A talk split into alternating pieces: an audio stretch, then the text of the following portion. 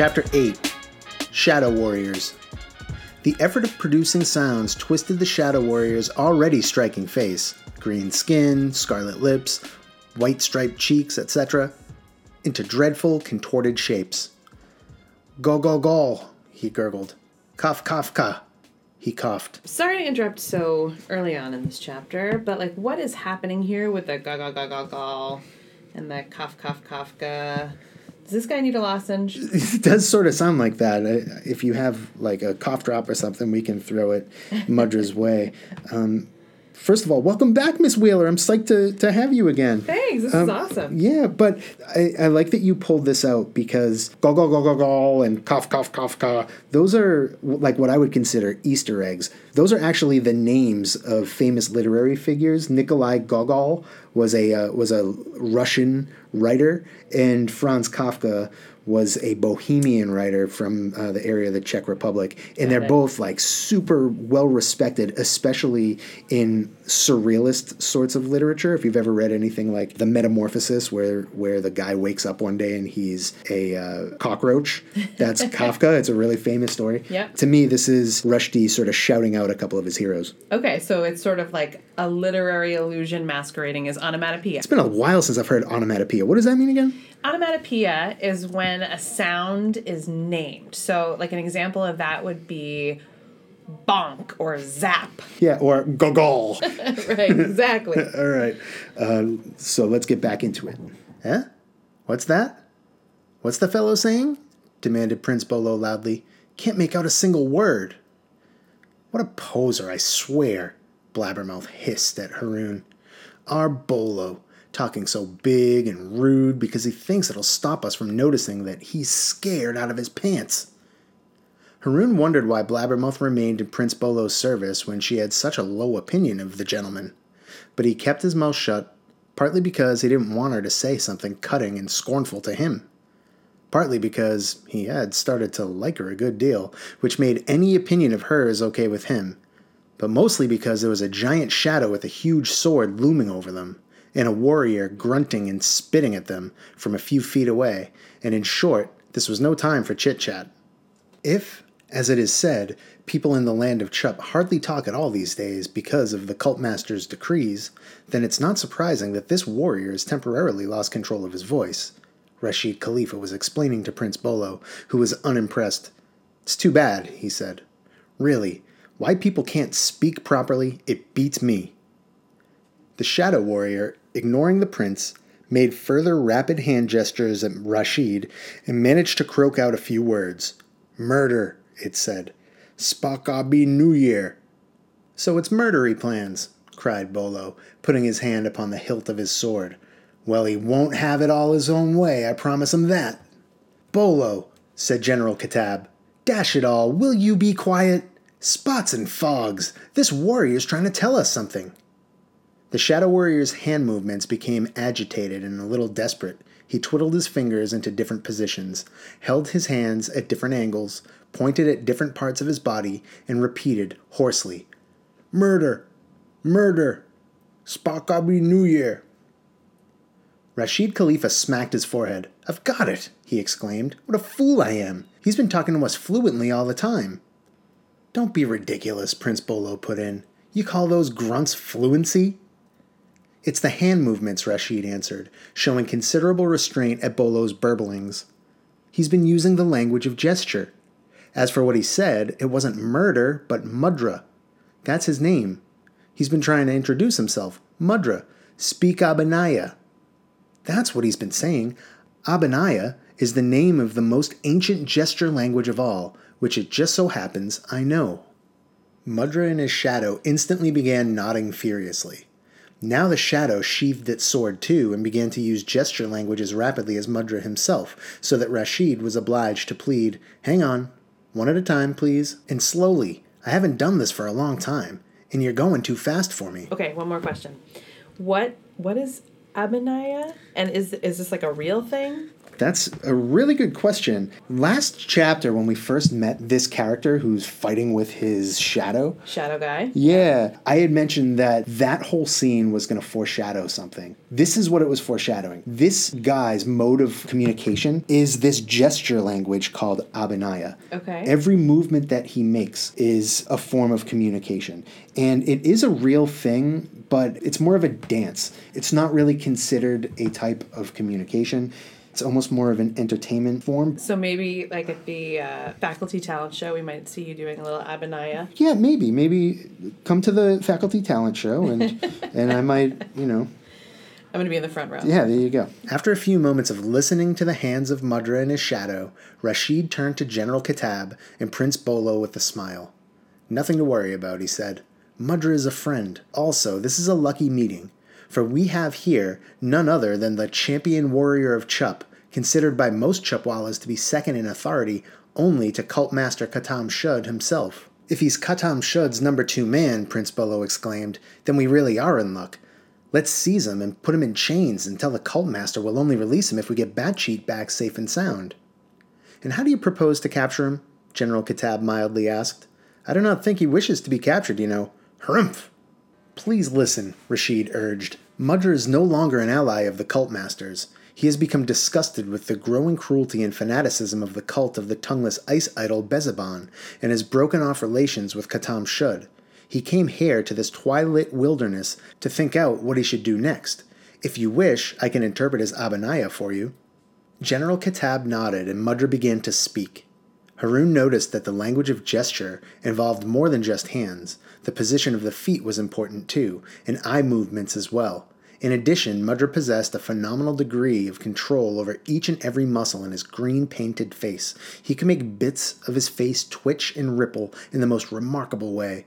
And this too was a part of his speaking, his Abhinaya. Don't think all Chupwalas follow Khattam-Shud or worship his Bezaban, Mudra said in his silent dancing way, and Rashid translated his words into ordinary speech. Mostly they are simply terrified of the cult master's great powers of sorcery. But if he were defeated, most people in Chup would turn to me, and though my shadow and I are warriors, we are both in favor of peace. So, Mr. Doyle, here, when Mudra is speaking through his gesture language, he says, Don't think all Chupwalas follow Khattam-Shud or worship his Bezaban. And he goes on to say, most people in Chup would turn to me, and though my shadow and I are warriors, we are both in favor of peace. So what is he saying here? I think that he's making an important point there that even though people might be part of the same group, they might share the same culture, they might look alike, that doesn't mean that they always share the exact same viewpoints. Okay. I'm wondering if there are lots of other Chupwalas who feel similarly to Mudra, or if he is more of an exception to the rule. But the other people in the Chupwala culture, we have some people that are like, they're such fanatics of Khattam-Shud that they're sewing their mouths shut. And it really seems like Rushdie is making a statement that in any sort of group, there will be people who have values that are probably much closer to yours and mine than we might think. Give me an example. Okay. I am thinking about a couple people that I know from around here that actually don't like the New England Patriots. So, oh, my God. Yeah, right? So they're rare, but they exist. Okay, so just because you live in New England, you don't have to be a Pats fan? You're not obligated to like the teams of the area in which you live. Okay, and we can still be friends with those people. Yeah, we can be nice to them. Okay. We can get along with them. Okay, all right. Weird, right? All right, I get it. All right, let's go. Now it was the Shadow's turn to speak. You must understand that in the land of Chup, shadows are considered the equals of the people to whom they are joined, it began, with Rashid translating again. Chupwalas live in the dark, And in the dark, a shadow doesn't have to be one single shape all the time. Some shadows, such as my good self, learn how to change ourselves, simply by wishing to do so.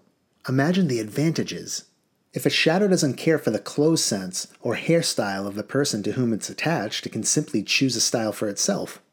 A Chupwala's shadow can be graceful as a dancer even if its owner is clumsy as an oaf. You comprehend? What's more, in the land of Chup, a shadow very often has a stronger personality than the person or self or substance to whom or to which it is joined. So often the shadow leads, and it is the person or self or substance that follows. And of course, there can be quarrels between the shadow and the substance or self or person. They can pull in opposite directions. How often have I witnessed that? But just as often there is a true partnership and mutual respect. So peace with the Chupwalas means peace with their shadows too. And among the shadows also Cultmaster Khattam-Shud has made terrible trouble. Mudra the Shadow Warrior resumed the narrative. Quicker and quicker moved his hands, and his facial muscles rippled and twitched in a most excited way, and his legs danced nimbly and fast. Rashid had to work very hard to keep up with him. Khattam-Shud's black magic had had fearsome results, Mudra revealed. He has plunged so deeply into the dark art of sorcery that he has become shadowy himself, changeable, dark, more like a shadow than a person. And as he has become more shadowy, so his shadow has become to be more like a person, and the point has come at which it's no longer possible to tell which is Khattam-Shud's shadow and which is his substantial self, because he has done what no other Chupwala has ever dreamt of, that is, he has separated himself from his shadow. He goes about in the darkness entirely shadowless, and his shadow goes wherever it wishes. The Cultmaster Khattam-Shud can be in two places at once. Okay, so is this different from Mudra? That Khattam-Shud can actually separate himself from his shadow? Yeah, I mean, I feel like that's making him sound a little bit imbalanced, right? Didn't we just learn that you want the two entities working together? Yeah, I think back to the observations that Haroon made last chapter where he saw Mudra fighting with himself and he took note of how beautiful of a dance it was. And we see that Mudra and his shadow both have their own perspectives, their own viewpoints, but they work together. And the fact that they're connected to each other, I think, allows them to balance each other out. The fact that Khattam-Shud is actually separated from his shadow, you said imbalanced. I think that that's a perfect word for it. Like, this is our big villain. And the fact that he is someone that is out of balance in a world where there's such a need for balance. Yeah.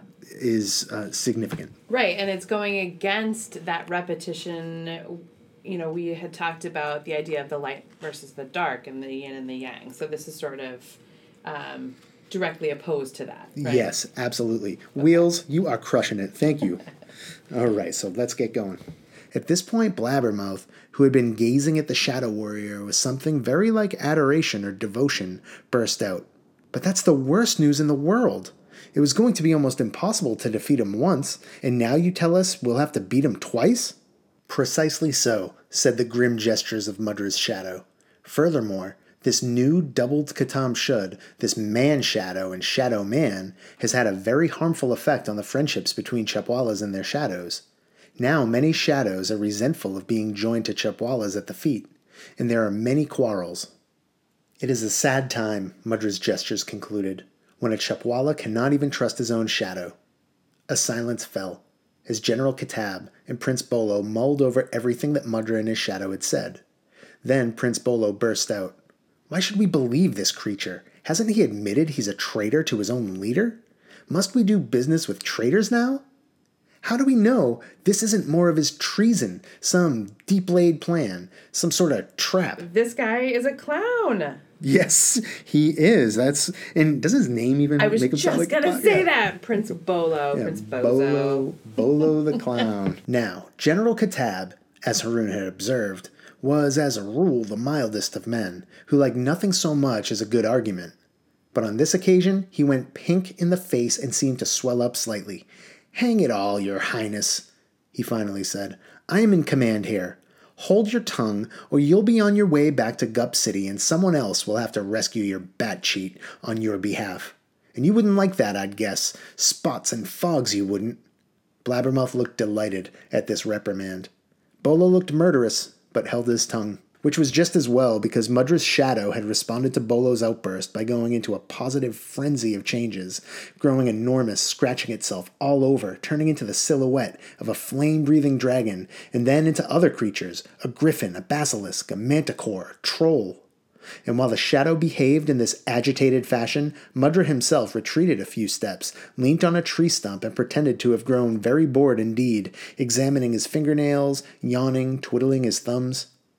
This warrior and his shadow are a fine team, Haroon thought, They put on opposite acts, so nobody knows what they really feel, which may, of course, be a third thing completely.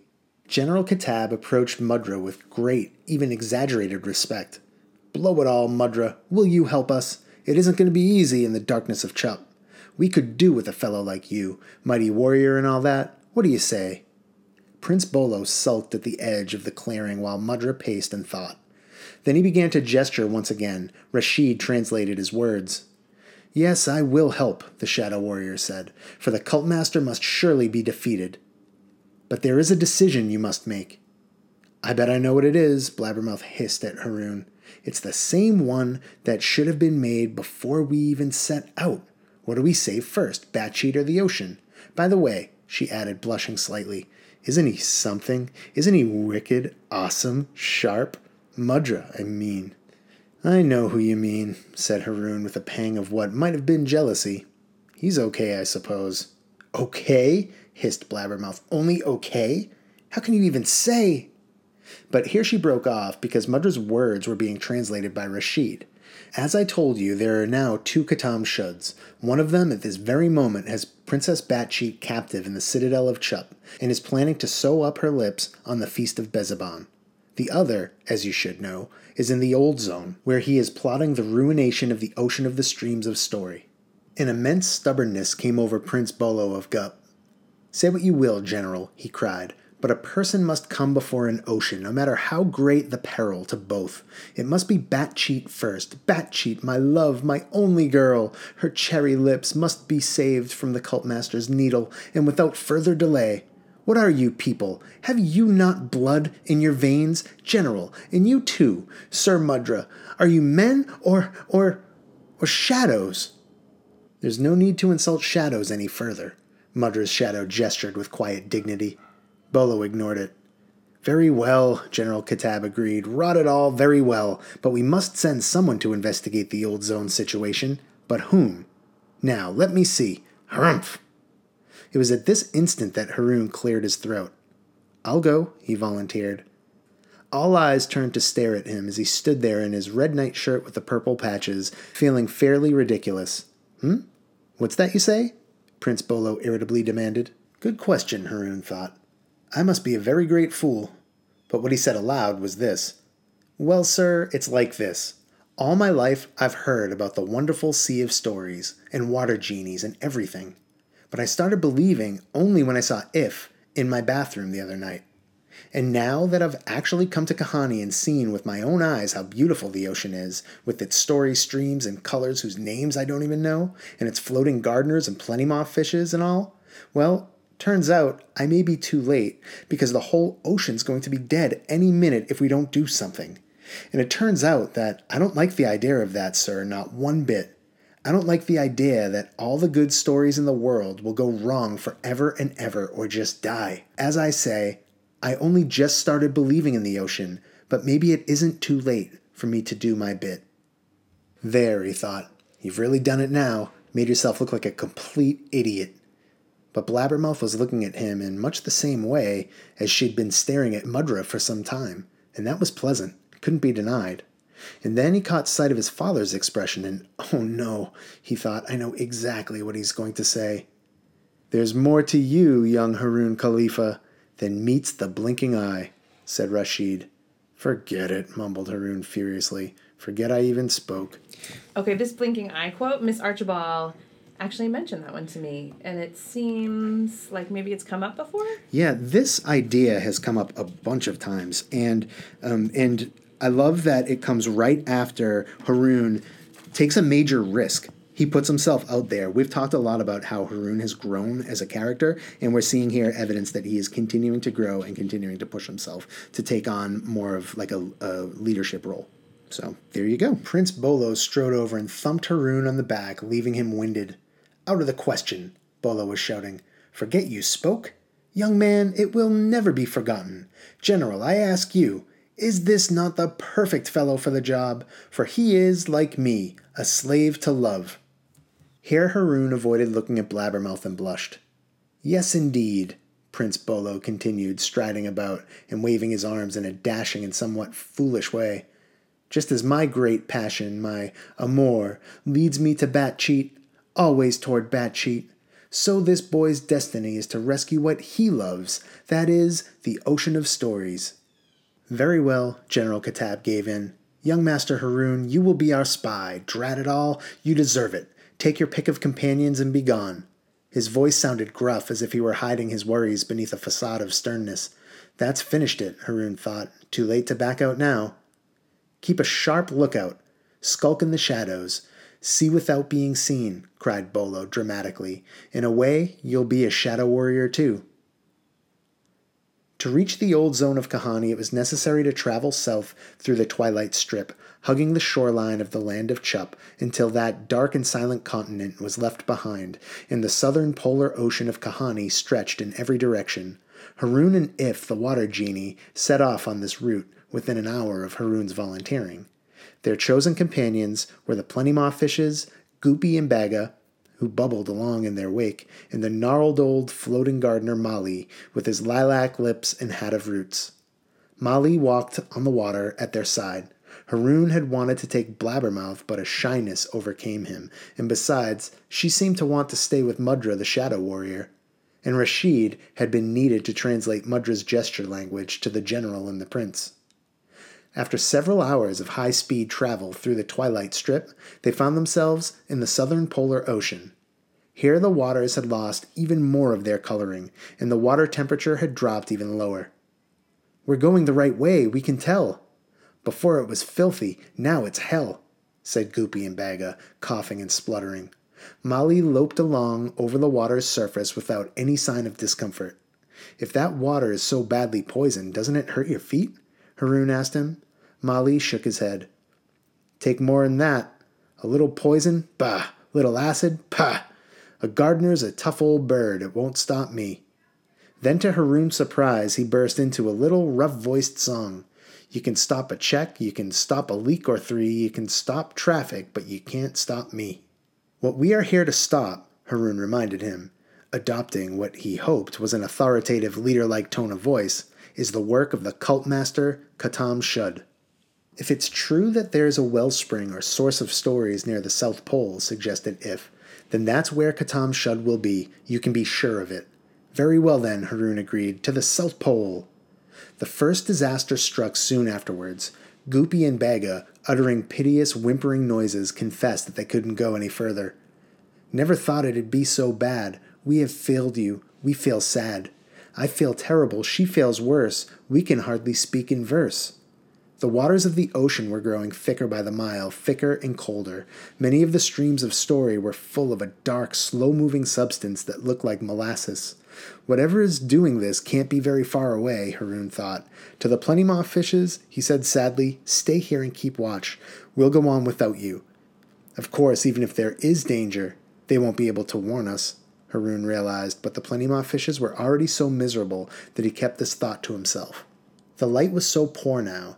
They were at the very edge of the twilight strip, very near the hemisphere of perpetual darkness.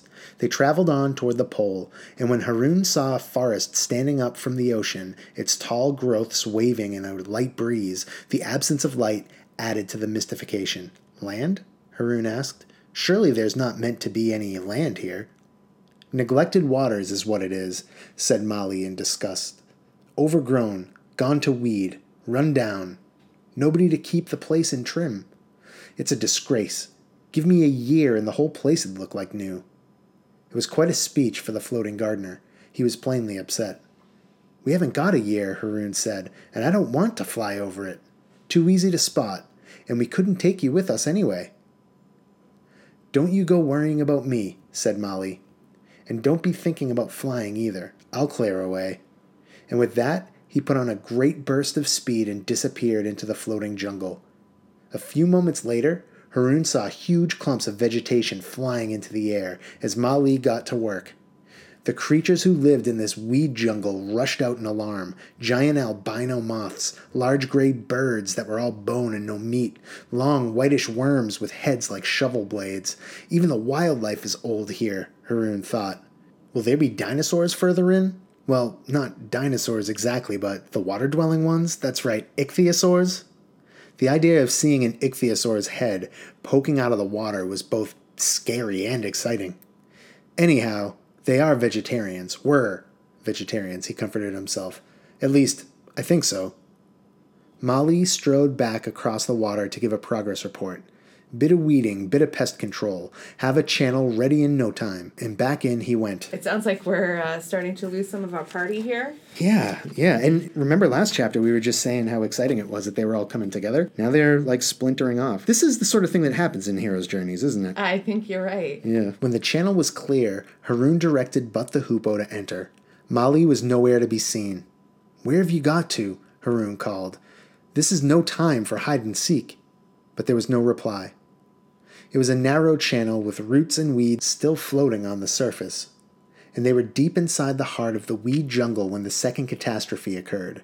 Haroon heard a faint hissing sound, and an instant later saw something enormous being thrown in their direction, something that looked like a colossal net, a net that had been spun out of the darkness itself. It fell over them and held them tight. It is a web of night, said But the Hoopoe usefully. A legendary Chupwala weapon. Struggle is useless. The more you fight, the harder it grips. Our goose, I regret to inform, is cooked. Haroon heard noises outside the web of night. Hisses, little satisfied chuckles, and there were eyes, too. Eyes staring through the net. Eyes like Mudra's, with blacks instead of whites. But these eyes were not friendly in the least. And where was Mali? So we're prisoners already, Haroon fumed. Some hero I turned out to be. Takeaway! Dun, dun, dun, dun, dun. And that brings us to the end of Chapter 8, and I'd like to just quickly thank Miss Wheeler for coming by. She had to step out, but I'm going to hit you with our takeaways. Takeaway number 1 is this whole idea that even people who share similarities, people who come from the same culture, they can have disagreements. Not everybody who looks alike, not everybody who is from the same region shares the same values. We're seeing here Mudra, this Chupwala soldier, stands in opposition to Khattam-Shud, and I think that that's an important idea to take note of as we move forward. Takeaway number 2 is that we see our boy Haroon is still growing. We've pointed out a couple different times over the course of the novel where Haroon has gone from the child and has taken on more of a role of responsibility. He still wants to be the one who saves the day. He wants to be the one who rescues his father's ability to tell stories, and here he is volunteering to splinter off from the group and take his own little force with him to go and save the sea of stories. He's putting himself at risk here, and we will see how it all plays out for him as we move forward. Takeaway number 3 is the idea that this large group of characters who just came together to set out on their journey has already started to splinter and break apart. This is a normal part of a hero's journey where all the characters that you meet end up being picked off sort of one at a time. And here we see the Plentimaw fish are too sick to go on. We see Mali has to stick behind and start weeding through the poisonous parts of the Sea of Stories. And we see that Rashid and the other heroes have separated from Haroon so that they can go and rescue Batcheat. So what started as a large group of characters has now been reduced greatly, and it's a smaller group now, and Haroon himself is in some real trouble. And so that means that the stakes are high. It means that there's some drama. We don't know what is going to happen next, and hopefully our characters can pull through. So we will see what happens next in Chapter 9. Make sure you answer all of your questions, and if you have any confusion regarding this chapter, please make sure to ask me clarifying questions. Reach out to me via email, and I will see you next chapter.